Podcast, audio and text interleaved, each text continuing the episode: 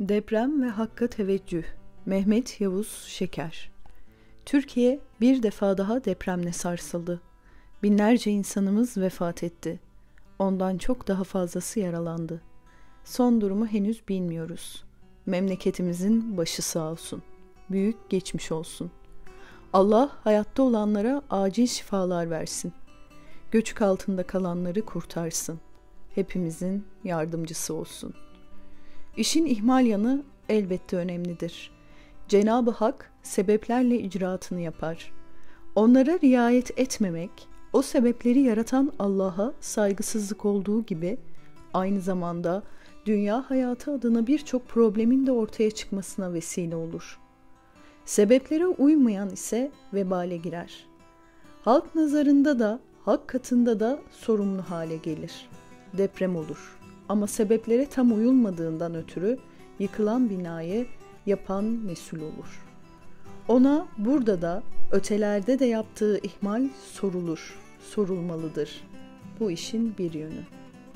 Biz müminler böyle durumlarda vefat edenlerin şehit olduklarına, maddi kayıplarının da sadaka hükmüne geçtiğine inanırız.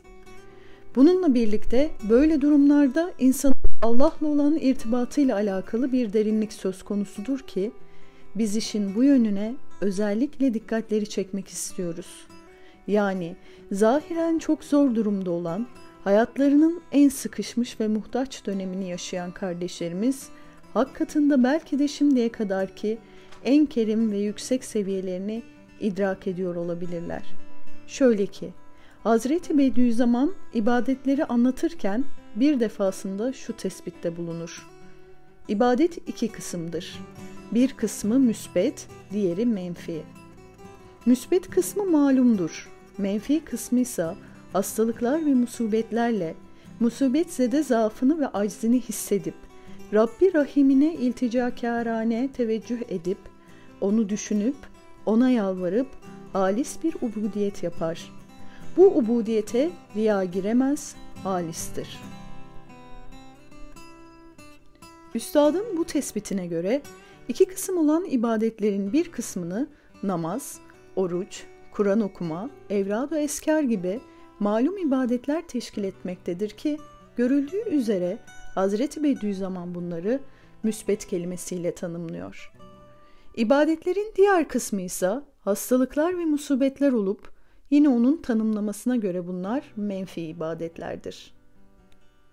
İnsan hasta olunca veya başına bir musibet gelince zaafını düşünür, aczini hisseder.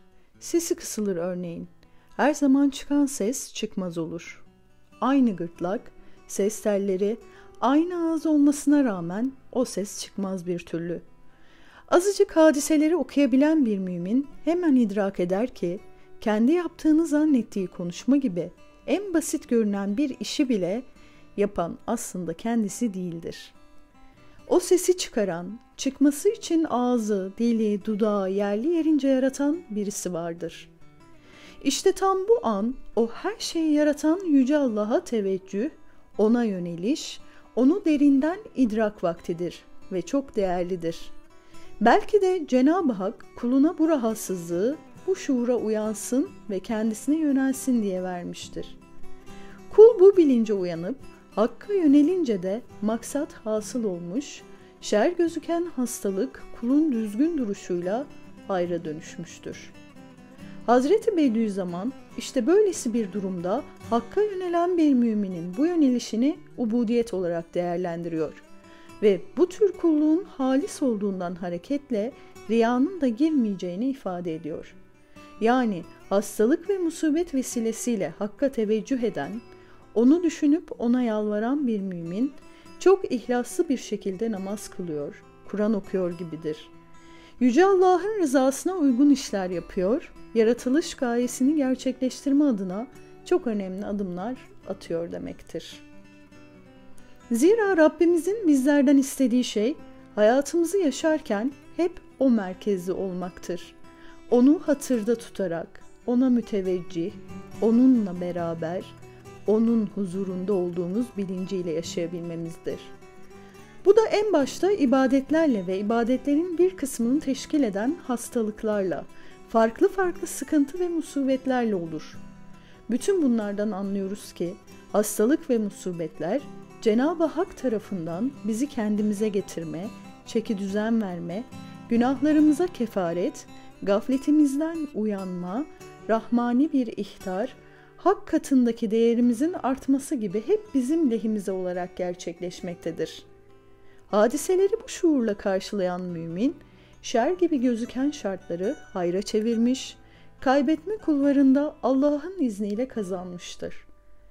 Böyle bir durumda şeytansa elbette hiç boş durmaz. Kendisi hakka teveccüh edemediği için hiç kimsenin bunu yapmasını istemez ve hemen harekete geçer. Vesvese vererek insanın bu duruşunu bozmak, Yüce Allah hakkında birçok şey aklına getirmek ister. Bizlerse Rabbimize hüsnü zan besleyen, her zaman onun yanında, onun tarafında olan inananlarız. Şeytansa bizi kendi safına çekmek için her türlü argümanı kullanan büyük bir düşmandır. Onun vesveselerine kulak vermemek, safımızı sağlamlaştırmak, bu gibi musibet vakitlerinde çok daha önem arz etmektedir. Bu da işin bir diğer yönüdür. Hayatımızı sürekli şükür ve sabır yörüngeli, hep huzurda, dolayısıyla hep kazanma kuşağında geçirebilmemiz niyazıyla.